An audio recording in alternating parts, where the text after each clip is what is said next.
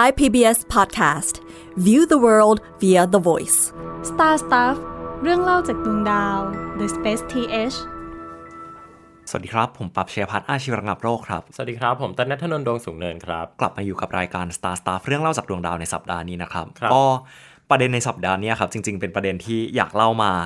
หลายวีคแล้ว แต่ว่าปรากฏว่าเมื่อวีคที่แล้วมีเรื่องเกี่ยวกับงานของฝรั่งเศสเนาะที่แบบมันเกิดขึ้นพอดีเราสองวีคที่แล้วก็มีเรื่องของยูเครนที่ครบรอบหนึ่งปีพอดี มันก็เลยถูกเลื่อนมาเรื่อยๆครับครับเรื่องเนี้ยเป็นเรื่องที่จริง ๆ มันมาจากงานหนังสือที่จัดขึ้นเมื่อประมาณต้นเดือนที่แล้วครับเป็นงานหนังสือที่เกี่ยวกับความรู้เลยที่จัดอยู่ที่มิวเซียมสยามชื่อคือรวม Knowledge หนังสือ Fair ความรู้ ใช่ เพราะฉะนั้นประเด็นของตอนเนี้ยครับก็เลยอยากมาคุยกันเรื่องเกี่ยวกับหนังสืออวกาศที่อืมชอบครับพี่ต้นมีหนังสืออวกาศเล่มไหนเป็นหนังสือเล่มโปรดไหมครับ จริงๆ แล้วเนี่ยพี่ชอบหลายเล่ม ดังนั้นถ้าจะให้เลือกเล่มโปรดเลยเนี่ยก็คงจะยากแล้วอืมแต่ถ้าจะให้ตอบว่าเป็นหนังสือของคาร์ลเซเกนเนี่ยคุณผู้ฟังก็อาจจะแบบรู้สึกว่าเบื่อว่าแบบ เอะอะอะไรก็คาร์ลเซเกนแต่ว่าก็อ่าน่าจะไม่สามารถที่จะหลีกเลี่ยงชื่อนี้ในตอนนี้ได้นะครับ คือครับพี่อยากเป็นแฟนหนังสือของเซเกนแล้วก็มีโอกาสได้อ่านหลายเล่มมากอือฮึต้องบอกว่าเล่มแรกที่พี่ได้อ่านของแซเกนเนี่ยก็คือ Cosmos ซึ่งอืม Cosmos เนี่ยพี่อ่านแล้วพี่รู้สึกว่ามันน่าประทับใจ เพราะว่ามันไม่ได้เป็นการแบบเล่าความรู้เดียวๆอะแต่ว่ามันเป็นการบันทึกเอาเรื่องราวประสบการณ์ของคุณคาร์ลเซเกนเนี่ยในการทำงานร่วมกับ หน่วยงานเช่นแบบ NASA JPL อะเข้าไปในตัวหนังสือด้วยครับแล้วมันเป็นประสบการณ์ที่พี่รู้สึกว่า เอ้ย พอเราแบบอ่านหนังสือแนวเนี้ยแล้วมันมันดีอะ่ะมันได้เห็นแบบความคิดอะ่ะจริง ๆอะพี่เป็นคนที่อินกับการอ่านหนังสือมาตั้งนานแล้วเพราะพี่รู้สึกว่าอืมอืมหนังสืออะมันถ่ายทอดอารมณ์ของผู้เขียนเอาจริงก็คือดีกว่าวิดีโอหรือได้ดีกว่าแบบ พอดแคสต์อย่างนี้ด้วยซ้ำอะครับ ถ้างั้นถามพี่ได้ไหมครับว่าระหว่างหนังสือเรื่องคอสมอสครับกับที่เป็นสารคดีชุดเรื่องคอสมอสพี่รู้สึกว่ามันแตกต่างกันยังไง คือเมื่อกี้พี่บอกแล้วเนาะว่า พี่รู้สึกว่าแบบหนังสือมันสื่อความได้ดีกว่าอะไรที่อาจจะเป็นวิดีโอหรือพอดแคสต์ด้วยซ้ำแต่ว่าพี่รู้สึกถึงความแตกต่างอะไรไหม หนังสือมันเป็น ultimate experience อืมอืมคือต้องเดี๋ยวจะถามปั๊บด้วยละกันว่าครับ อ่านหครันับงสือที่เป็นแบบ หนังสือยาวๆเล่มแรกอะที่แบบมีแต่อ่าตัวอักษรนะไม่ใช่หนังสือแบบหนังสือภาพประกอบที่เราอ่านกันตอนเด็กอะครับเมื่อไหร่ แต่สำหรับพี่อะพี่ได้อ่านหนังสือที่มีตัวหนังสือล้วนอย่างเดียวเลยเนี่ยคือแฮร์รี่พอตเตอร์อ่าไม่ได้ครับเป็น non-fiction เลยนะ คือพี่อ่าน fiction ก่อน แล้วก็รู้สึกว่าเฮ้ยเราสามารถอ่านหนังสือที่มันยาวๆมีแต่ตัวอักษรได้ครับเราก็เลยติดการสื่อสารด้วยตัวอักษรการเขียน คืออาชีพแรกของพี่เลยมันคือการเขียนเนาะการเขียนบทความการเขียนบล็อกครับ ดังนั้นเรารู้สึกว่าเอ้ยเรามีความผูกพันกับตัวอักษร ทีนี้ความแตกต่างของมันพี่รู้สึกว่าในการจะเขียนอะไรบางอย่างเนี่ย มันมีการกลั่นกรองมาเยอะมาก แล้วพอมันผ่านการกลั่นกรองเนี่ย มันช่วยให้เราเอาความคิดที่มันอยู่ในหัวใส่เข้ามาในตัวอักษรได้อืมฮึของปั๊บคืออ่านเล่มแรกเรื่องอะไร ของผม สารภาพว่าจริง ๆจำไม่ได้ว่าอ่านเล่มแรกอือฮึคือเรื่องอะไร แต่บอกได้ว่าช่วงที่ผมอ่านเล่มแรกๆอะครับมันอยู่ในช่วงประมาณปิดเทอมอือฮึประมาณป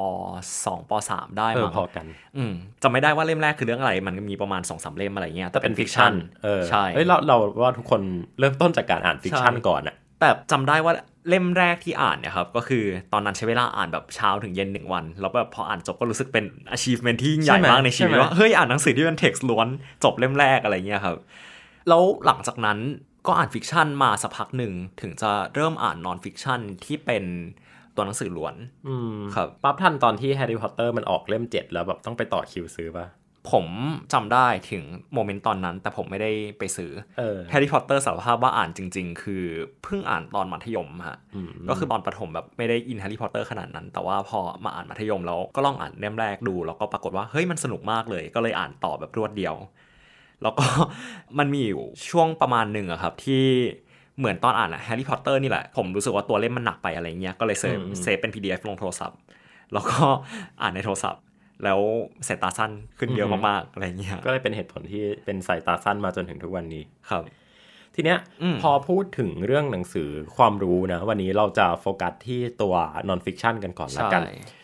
พี่อะเมื่อกี้ปั๊บถามว่า เรื่องคอสมอสอะไรอย่างงี้ใช่ป่ะครับพี่ก็เคยเขียนโพสต์โพสต์หนึ่งอืมลงใน Facebook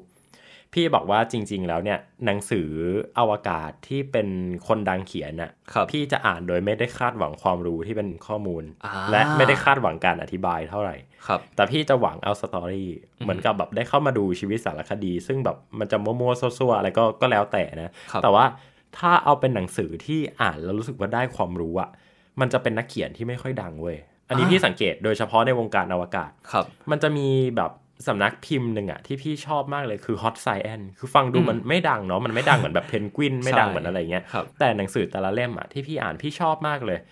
เออมันจะมีเรื่องการเดินทางไปดาวอังคารดาวอังคารชื่อว่า Destination Destination มาครับใช่ กับอีกเล่มหนึ่งเป็นเรื่อง astrobiology ซึ่งพี่อ่านสองเล่มเนี้ยพี่รู้สึกประทับใจมาก พี่เอาชื่อผู้เขียนมาเสิร์ชอะเขาก็มีความเป็นแบบเป็นนักเขียนเฉที่ยๆอะไม่ได้ดังมาก ที่ไม่ได้ดังมาก แต่การรีเสิร์ชข้อมูลของเขาอะมันดีมากอืมพี่ก็เลยรู้สึกว่า เอ้ยมันมีจุดที่พี่รู้สึกว่า พี่อยากอ่านหนังสือแนวที่ผู้เขียนไม่ดังด้วยครับมันทำให้พี่เปิดใจอะว่าเฮ้ยคนเขียนไม่ได้เป็นคนดัง ไม่ได้ทำงานนาซาไม่ได้แปลว่าเขาเขียนไม่เก่งอ่าแต่เขามีอาชีพในการเป็นนักสื่อสารนะครับในการไปหาข้อมูลมาแล้วมาอธิบายสรุปให้เราฟัง ดังนั้นการเชื่อมโยงการลำดับเรื่องอย่างเงี้ยมันจะสนุกมากครับมันจะไม่เหมือนกับหนังสือที่แบบคนดังเขียน เช่นอลันสเติร์นอย่างเงี้ยแม้กระทั่งคาร์ลเซเกนเองหรือว่า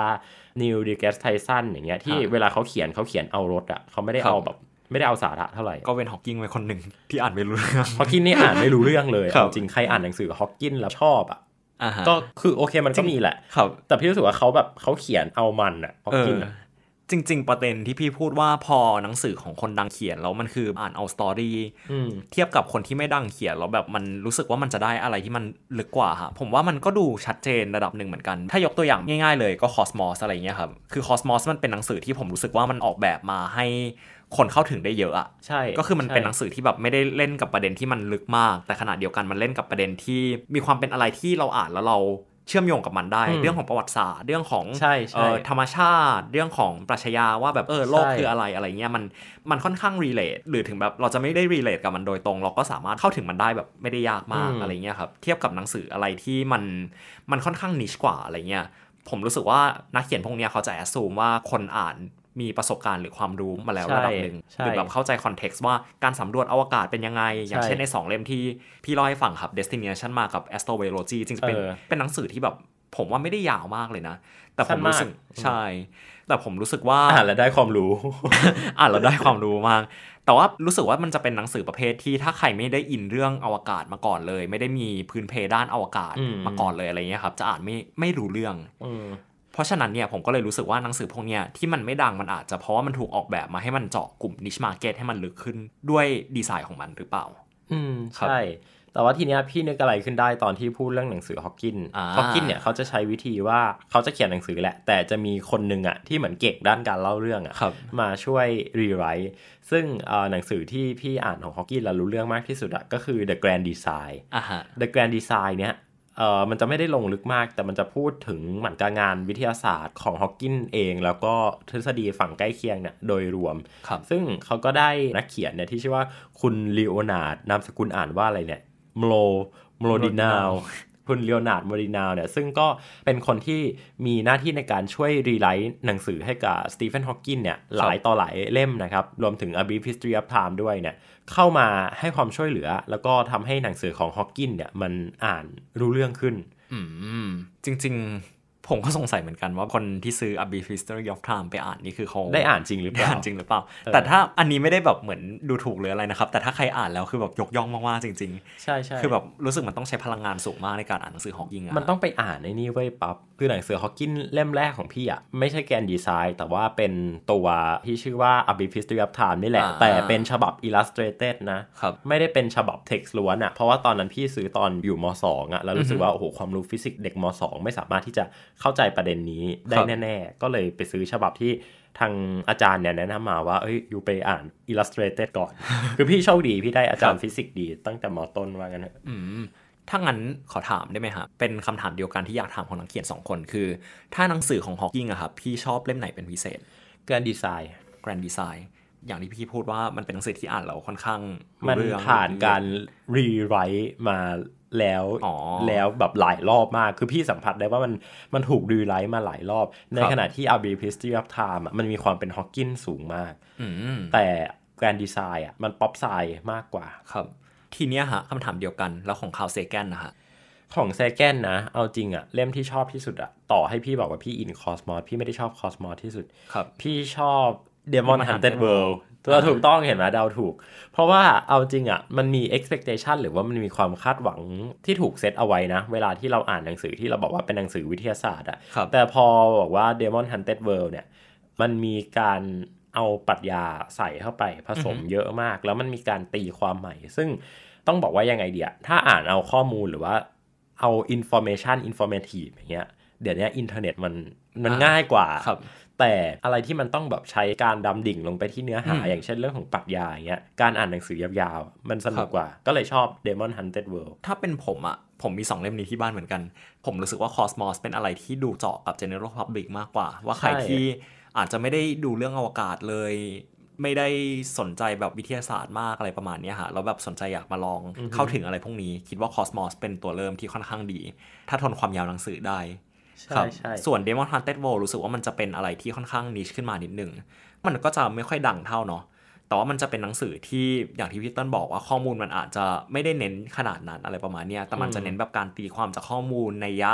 ทางการมองอวกาศหรืออะไรแบบนี้มากกว่า คือชื่อเต็มๆของ Demon Hunted World อะฮะมันคือ Demon Hunted World Science as a Candle เอ่อ In the Dark In the Dark ฮะแป๊บนึงนะฮะ Cyan is a Cyan is a light in the dark โอเค ไปหยิบด้านหลังมาแป๊บนึง มันชื่อ Demon Hunted World Science as a Candle in the Dark อ่าครับ ก็คือเหมือนกับว่า เล่มนี้คาวเซแกนเขาพยายามสร้างสเต t เมนที่บอกว่าวิทยาศาสตร์อะฮะมันเหมือนเป็นแสงเทียนใช่ความมืดที่จะนำพาเราออกจากโลกที่แบบถูกปีศาจครอบงำอยู่ ปีศาจในที่เนี้ยมันก็คือความไม่รู้ความโง่เขลา ใช่แล้ว ใช่ซึ่งก็อันเนี้ยมันโอ้ยต้องแอบขี้โมว่ามันตรงกับบทความที่พี่เขียนก่อนหน้าที่จะมาอ่านเล่มนี้เลยนะครับเล่มนี้เนี่ยเป็น The New York Times Bestseller ด้วยนะ เอาจริงคือพี่งงคำว่า The New York Bestseller มันวัดยังไงวะ คือทุกเล่มมันก็เขียนว่า New York Times Bestseller เหมือนกันครับนะครับ เล่มนี้เนี่ยเขาตีพิมพ์ในครั้งแรก 1997อืม โหก็คือตีพิมพ์นานแล้วเนาะน่าจะเป็นหนังสือเล่มท้ายๆอะของคาร์ลเซเกนเลยอะเพเพราะราะว่าว่าเซแกนก็ตาตายย1997ครับ แต่เอาจริงแบบหนังสือเล่มนี้สารภาพว่าไม่ชอบอยู่อย่างหนึ่งทำไมอะคือเรื่องขนาดหนังสือ เพราะว่าเอาเหรอหนังสือเล่มนี้ขนาดมันจะใหญ่กว่าไอ้หนังสือแบบไซเออส์ใช่ปกตินิดนึงเวลาใส่บนชั้นแล้วมันก็เลยจะประหลาดนิดนึงใช่ใช่แต่ว่าใช่ถ้าใครแบบสนใจด้านอวกาศกับปรัชญาแนะนำเล่มนี้ครับสารภาพว่ายังอ่านไม่จบบีช่วงในท้ายนิดนึงที่ยังไม่ได้อ่านแต่ว่าแบบเนื้อหาโดยรวมคือค่อนข้างชอบมากสตีเฟนฮอว์กินเนี่ยเขาเคยพูดอย่างหนึ่งอันนี้อ่านตัวข้างหลังหนังสือแล้วนึกขึ้นได้ปกหลังเขาบอกว่าถ้าจะเขียนหนังสือให้คนชอบเนี่ยให้ใส่อะไรที่มันมีความ controversial มานิดนึงเช่นอืมมนุษย์ต่างดาวหรือว่าพระเจ้าครับคุณสตีเฟนฮอว์กินเนี่ยเขาเคยบอกว่าถ้า ตัดคำว่า God ออกไปจากหนังสือเนี่ยคนอ่านน่าจะน้อยลงไปครึ่งหนึ่งเออ อันนี้จริงนะเข้าใจว่าจริง เอาจริง ๆ ผมว่าเรื่องเนี้ยเคสหนึ่งที่น่าสนใจมาก แล้วเป็นตัวพิสูจน์ได้คือหนังสือของมิชิโอคากุ เรื่อง The God อ่า Equation นะครับมิชิโอคากุเนี่ยก็เป็นนักเขียนที่เชื่อว่าหลายคนน่าจะเคยได้ยินชื่อ แล้วก็เป็นบุคคลสำคัญคนหนึ่งในวงการด้านฟิสิกส์ แล้วก็การพัฒนาของมนุษยชาติเนาะครับนะครับเขาเขียนหนังสือหลายเล่มเลยครับเขาจะเป็นนักฟิสิกส์ที่ค่อนข้างแบบมีความกาวระดับหนึ่งเนาะอืมอืมคือเขาจะเขียนอะไรที่แบบค่อนข้างแหวกแนวหรือแบบ หลายคนก็จะมองว่าเขาเพอร์เจอร์อะไรเงี้ยแบบจริงในวงการฟิสิกส์หลายคนเท่าที่ดูก็อาจจะไม่ค่อยชอบเขาเท่าไหร่แต่แต่ว่าพอแบบมาอ่านเมื่อเวลาผ่านไปแล้วเนี่ยเออที่เขาทำนายเอาไว้เนี่ยเป็นเรื่องจริงทุกอย่างเลยเออแต่ว่าแบบหลายคนก็จะบอกว่าเออเขาเป็นแบบ gateway ที่ดีมากในการทำให้คนเข้าถึงฟิสิกส์หรือเข้าถึงอะไรที่แบบอืมอืมมันทำให้ฟิสิกส์ดูว้าวอะฮะซึ่งหนังสือที่ผมชอบที่สุดของเขาคือ The Future of Humanity อือหือที่เขามันเป็นเรื่องที่ relate กับอวกาศค่อนข้างเยอะด้วยแหละว่าอนาคตของมนุษย์จะไปยังไงมนุษย์จะ leave solar system ไปเมื่อไหร่อือหือจะ leave galaxy ไปเมื่อไหร่อะไรประมาณซึ่งเล่มนี้ยเขียนในยุค 90 จริง ๆ มัน 2010เอ้าเหรอ แต่มันมีหลายเล่มที่เขาเขียนใน 90 ใช่ใช่ปะคือจริง ๆ มันมีหลายเล่มที่เขาเขียนทำนายเหมือนกัน เขาก็เขียนแบบเออ มันก็มีหลายเล่มที่แบบเขียน 90 ก็เป็นเรื่องทำนายผมจำชื่อไม่ได้ แล้วก็มาจนถึงตอนนี้ก็ค่อนข้างตรงอะไรเงี้ยแล้วเขาก็เขียนไว้ในในแนวแล้วเขายังก็ทำอยู่ปะหมายถึงตอนนี้ ก็เห็นยังเขียนหนังสือเรื่อยๆอยู่ แล้วก็ยังหากินกับการเขียนหนังสือ แต่อยู่เขาจะเป็นคนที่แบบเหมือนเวลาไปสัมภาษณ์ที่ไหนหรือทำช่อง YouTube อะฮะ มันดูเหมือนซูโดไซน์มาก เพราะแบบเออรูปที่เขาใช้แต่ละรูปคือผมก็ดูแล้วปวดหัวเหมือนกันว่าแบบเป็นรูปแบบเคยเห็นภาพแบบมนุษย์ที่เหมือนมีออร่าแผ่รอบตัวอะไรไหมฮะ เขาจะใช้รูปแนวๆประมาณนั้นเหมันบ่อยหนังสือแบบพุทธศาสนาที่พยายามเอามาโยงกับวิทยาศาสตร์ยังไงก็ไม่รู้ แต่ว่าน่าสนใจฮะ โอเคครับ ย้อนกลับมาที่ประเด็นดั้งเดิม The God Equation God Equation เนี่ยครับเป็นหนังสือของมิเชลคากุที่เพิ่งตีพิมพ์มาไม่นานมากคือปี 2021 ครับ เรื่องเนี้ยครับจะเล่าค่อนข้างเป็นเกี่ยวกับฟิสิกส์ระดับหนึ่งว่า เราจะสามารถสร้าง Unified Theory ของฟิสิกส์ได้ยังไงบ้างอะไรอย่างนี้แล้วพยายาม explore เรื่องเกี่ยวกับทฤษฎีทางฟิสิกส์อะไรประมาณเนี้ยครับคือมาหมดเลยเนาะ general relativity Newton's law of universal gravitation quantum mechanics standard model ครับอ่าเพื่อที่จะปูทางไปสู่ grand unified theory หรือว่า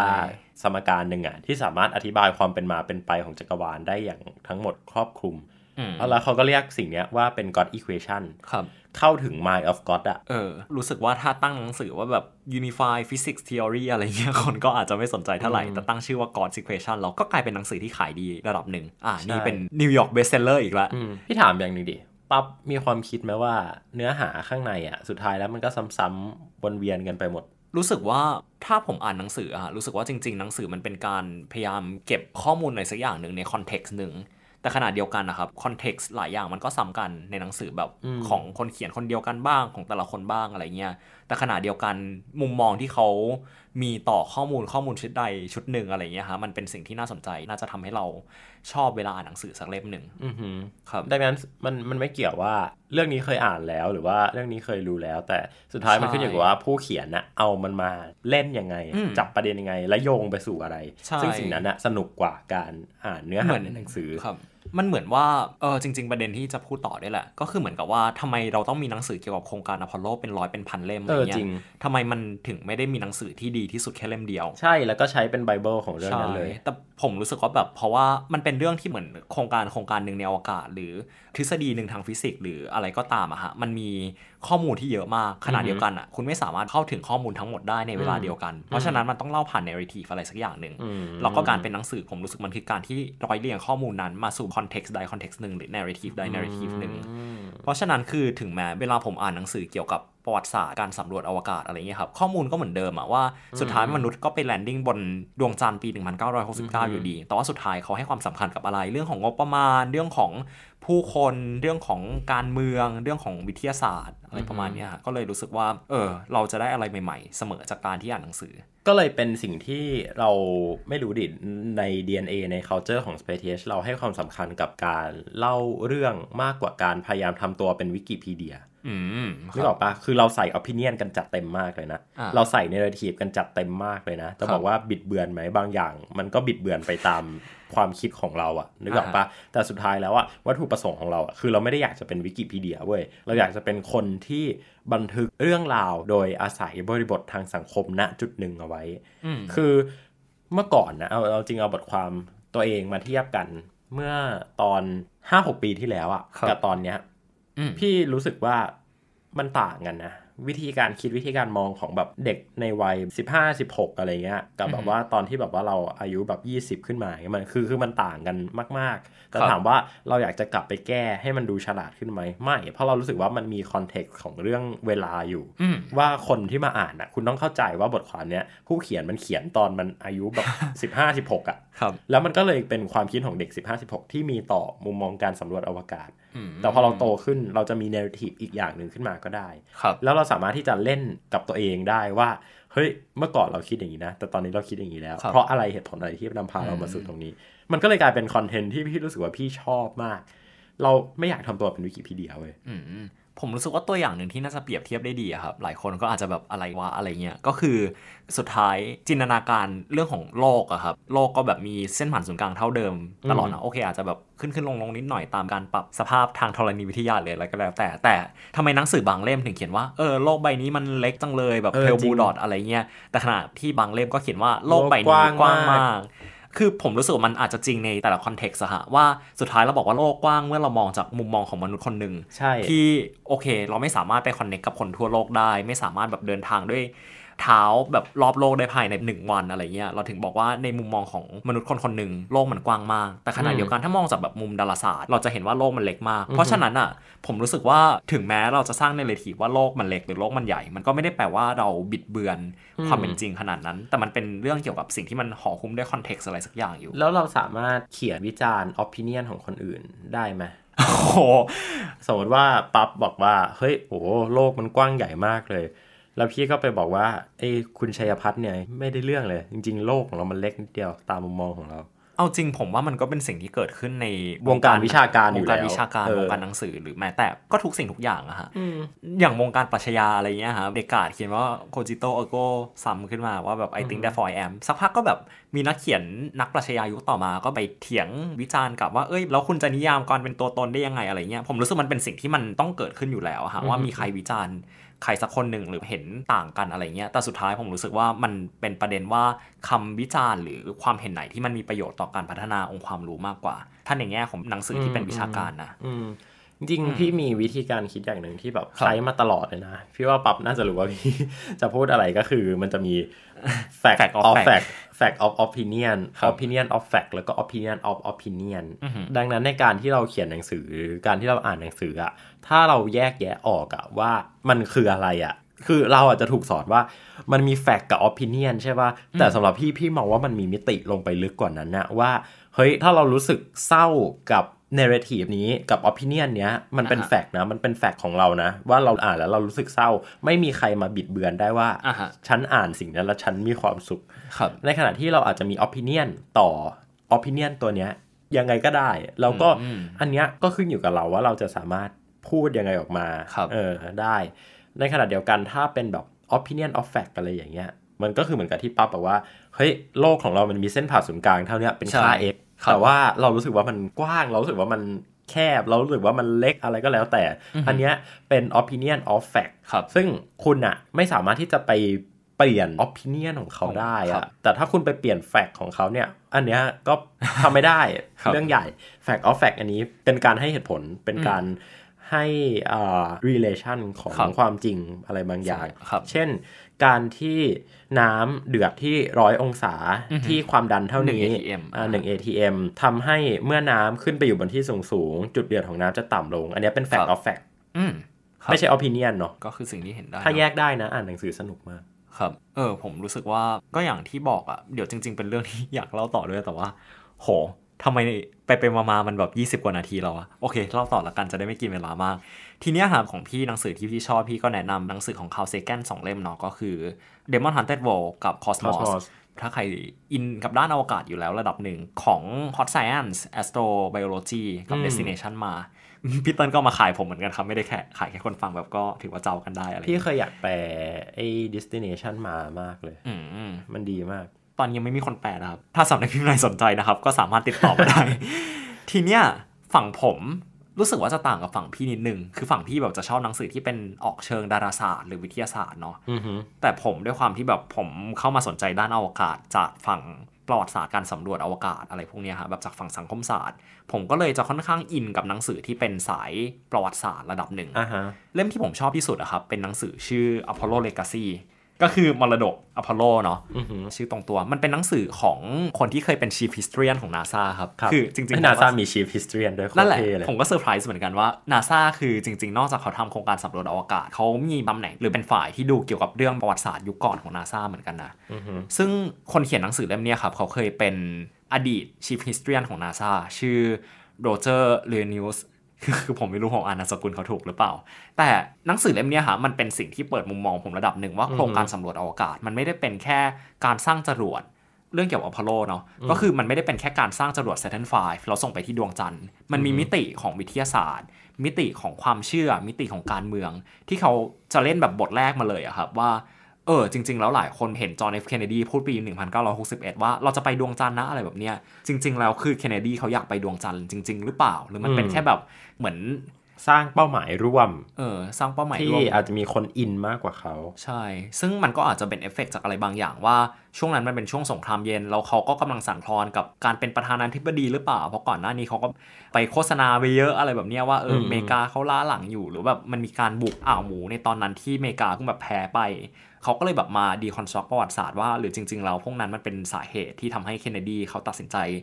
อยากไปดวงจันทร์ครับแล้วก็แบบไปสืบค้น memo สืบค้นบทสนทนาของตัวละครแต่ละฝ่ายในเรื่องอะครับแล้วผมอ่านแบบสนุกมาก คือมันเหมือนแบบนั่งอ่านนิยายเล่มหนึ่งแต่ ติดว่านิยายเล่มนั้นมันคือชีวิตจชีริงชีวิตจริงเป็นเรื่องจริงทำให้เรารู้ว่าจริงๆแล้วการสำรวจอวกาศมันมี context อะไรที่แบบมันเยอะมากประมาณเนี้ยฮะมันก็อาจจะไปโยงกับที่ผมพูดได้เมื่อกี้นะว่าสุดท้ายแล้วคือเวลาเราพูดถึงเรื่องเรื่องหนึ่งอะครับมันมีข้อมูลเยอะมาก แล้วเราไม่สามารถจับมันมายัดรวมกันในเวลาเดียวกันได้ มันต้องเล่าผ่าน narrative อะไรสักอย่างหนึ่งซึ่งไอ้หนังสือเล่มเนี้ยของคุณโรเจอร์เนี่ยมันก็เป็น narrative หนึ่งที่เขาสนใจเกี่ยวกับมิติการเมืองมิติสังคมเป็นหลักแล้วเขาพูดเรื่องอื่นปะนอกพูจากดการเมืองมีพูดเรื่องเกี่ยวกับ ประวัติศาสตร์ของการที่คนเชื่อเรื่อง moon landing ไม่จริงเป็นยังไงบ้างอ่าฮะอะไรประมาณเนี้ยหรือสุดท้ายแล้ว การไปสำรวจดวงจันทร์มันสร้างเอฟเฟกต์อะไรบ้าง ส่งผลทำให้คนสหรัฐอเมริกา มีความรักชาติขึ้นยังไง หรืออะไรประมาณเนี้ยฮะที่แบบค่อนข้างจะพูดถึงมิติสังคมระดับหนึ่งแต่ปรากฏว่าผมดันชอบนะ คืออมอืมมันทำให้การสำรวจอวกาศมันสำหรับผมคือมันดูมีชีวิตอะมันไม่ได้เป็นท่องแค่จำหนังสือท่จำเรียน ช่วงเวลาเทคโนโลยีที่ใช้อะไร ใช่ เพราะปกติเท่าที่ดูในวิกิพีเดียเราก็อาจจะเห็นแค่ปี 1961เคนเนดีประกาศว่าจะไปดวงจันทร์ใช่ใช่1962มี speech We Choose to Go to the Moon หลังจากนั้นมีเอ่อ Mercury Gemini แล้ว Apollo ปี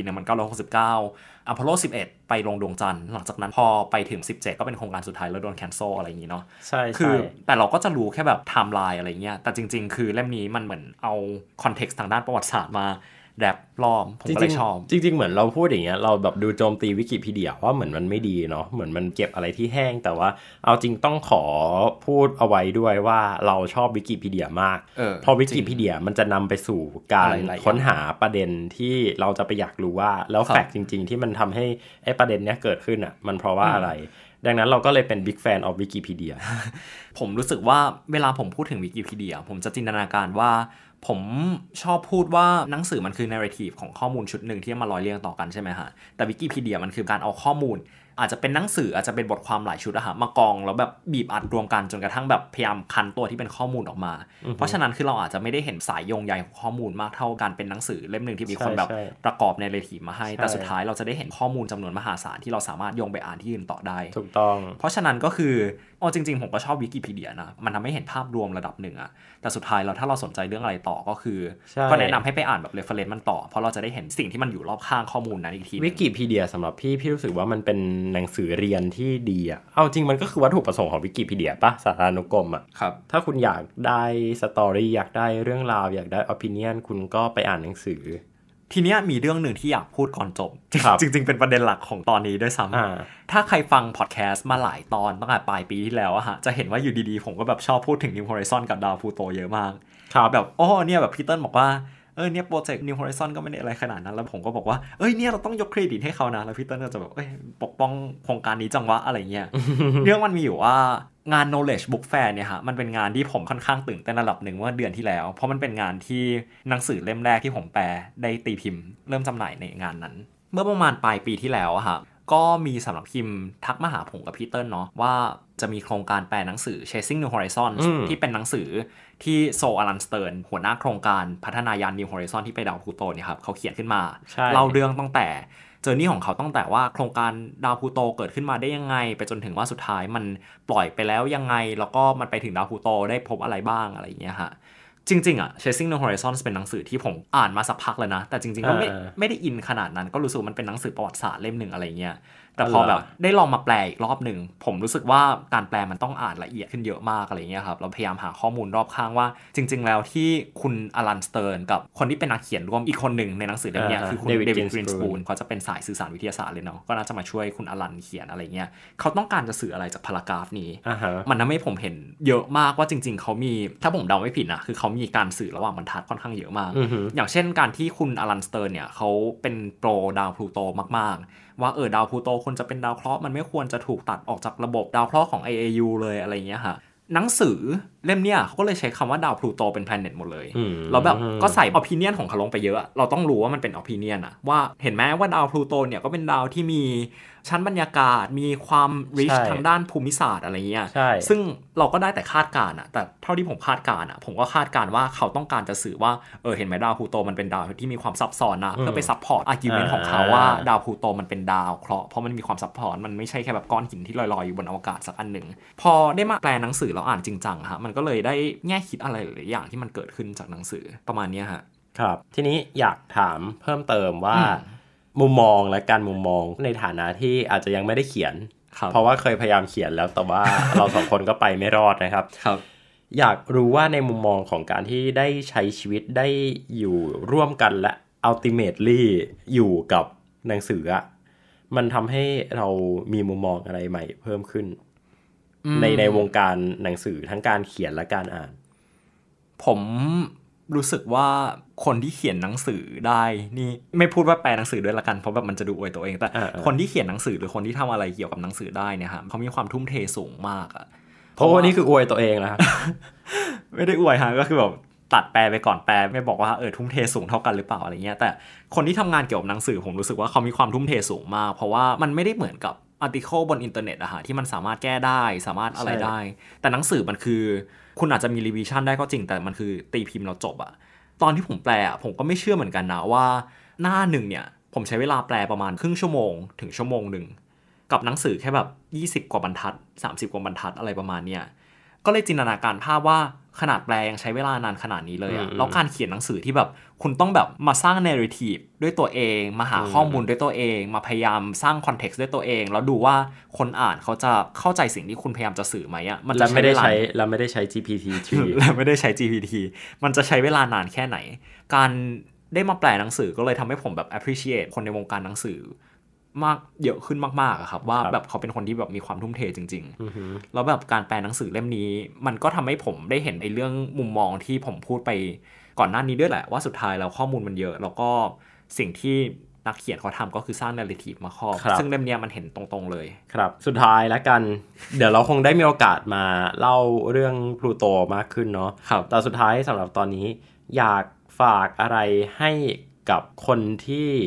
อยากอ่านหนังสืออะคือพี่ว่ามีคนจำนวนนี้เยอะนะ ว่าอยากอ่านหนังสืออยากแบบเข้าสู่วงการเนี้ยวงการแบบนอนหนังสือ แต่ว่าไม่รู้จะเริ่มต้นยังไงดีอะรู้สึกว่าอืมเออมีอะไรที่จะแนะนำเขาไหมจริง ๆ มันมีประมาณ2อสประเด็นมีแบอืบมที่เป็นจริงจังปรัชญาแล้วก็มีประเด็นที่เป็นฟันแฟกอะไรเงี้ยอ่าถ้าประเด็นเริ่มจากจริงจังก่อนนะฮะผมรู้สึกว่าผมค่อนข้าง ไม่มีสมาธิระดับหนึ่งเมื่อก่อนนะผมอ่านหนังสือแบบยาวๆได้ แต่พอแบบช่วงยุคหลังๆ ที่แบบ อยู่กับหน้าจอคอมแล้วทำทำงานอะไรหลายอย่างพร้อมกัน มันทำให้ผมแบบรู้สึกใช่ใช่ไม่ไม่มีสมาธิเวลาอ่านหนังสือเป็นเล่มเข้าใจยาวๆที่แบบพี่ก็ไม่ค่อยมีสมาธิเวลาอ่านพอดแคสต์เหมือนกันโอเคฮะโอ้ผมพูดอะไรลืมเลยเนี่ย ผมรู้สึกว่าการที่ปัจจุบันแบบสภาพแวดล้อมผมมันทำให้ผมต้องใช้สมาธิกับหลายอย่างพร้อมกันฮะเวลาแบบอ่านหนังสือที่ โฟกัสไปที่ที่ที่เดียวอะฮะมันก็เลยยากกว่าเดิมมากๆ ไม่รู้ว่าเป็นเพราะไบแอสตอนนี้ด้วยหรือเปล่าอะไรเงี้ยอ่าฮะแต่ผมรู้สึกว่าการอ่านหนังสือที่ต้องโฟกัสมันใช้สมาธิสูงมาก แล้วแบบมันก็เลยมีอยู่ช่วงหนึ่งที่ทำให้ผมแบบรู้สึกไม่อยากอ่านหนังสืออะพอรู้สึกอ่านไปเราท้อแท้ว่าเฮ้ยทำไมตัวเองโฟกัสไม่ได้เลยวะอะไรเงี้ยหรืออ่านไปแล้วแบบจำไม่ได้เลยว่าเขาเขียนว่าอะไรแบบลืมหรือว่าแบบ หรือว่าตัวเองไม่เข้าใจมากพออะไรเงี้ยแต่สุดท้ายแล้วผมรู้สึกว่า มันก็ต้องอ่านอะสุดท้ายเราก็เลือกได้แค่ว่าจะอ่านหรือไม่อ่าน แล้วผมก็รู้สึกว่าการอ่านถึงแม้ มันไม่ใช่การวิ่งสปรินต์นะฮะมันคือการวิ่งมาราธอนมันไม่ได้จำเป็นว่าคุณต้องอ่านทั้งหมดให้แบบสมองบวม แล้วก็เราเราเราก็จบอะไรเงี้ยมันคือแบบการที่แบบค่อยๆ อ่านไปเรื่อยๆแล้วสุดท้ายมันก็จะจบเองเหมือนการวิ่งมาราธอนแล้วก็อีกประเด็นหนึ่งที่แบบทำให้ผมแบบได้สังเกตระหว่างการแปลหนังสือที่แบบเป็นแนวฟันแฟกนิดนึงอะฮะคือ เมื่อก่อนผม ก็สงสัยเหมือนกันว่าทำไมผมอ่านหนังสืออังกฤษช้ากว่าหนังสือไทยวะอ่าครับ ตอนแรกผมก็นึกว่าเอ้ยหรือจริงๆผมแบบอ่านภาษาอังกฤษช้า จนกระทั่งแบบผมได้มาแปลหนังสือ แล้วผมก็สังเกตอย่างหนึ่งว่าหนังสือภาษาอังกฤษอะฮะมันจะมีประมาณ 30 บรรทัดถึง 40 บรรทัดต่อหน้าอือฮึขณะที่หนังสือไทยอะมันมีแค่ประมาณ 20อ๋อเพราะฉะนั้นแล้วอะมันทำให้ผมแบบตระหนักขึ้นมาได้สองเรื่อง เรื่องอืมแรกคือจริง ๆ เราอาจจะไม่ได้อ่านหนังสือภาษาอังกฤษช้ากว่าหนังสือไทยก็ได้ เอ่อเพราะว่าแค่แบบจำนวนบรรทัดในหน้ามันเยอะกว่าก็เลยแบบสปีดในการอ่านแต่ละหน้ามันช้ากว่าอะไรประมาณเนี้ยก็ก็เลยคิดว่าใครบางคนที่อาจจะรู้สึกเหมือนบันทอนกำลังใจว่าเอ้ยทำไมอ่านหนังสือภาษาอังกฤษแล้วมันช้า ก็ อาจจะเป็นเพราะอันนี้ก็ได้นะฮะเอออันนี้น่าสนใจ ใช่กับอย่างที่สองคือ มันทำให้ผมเข้าใจว่าจริง ๆ การที่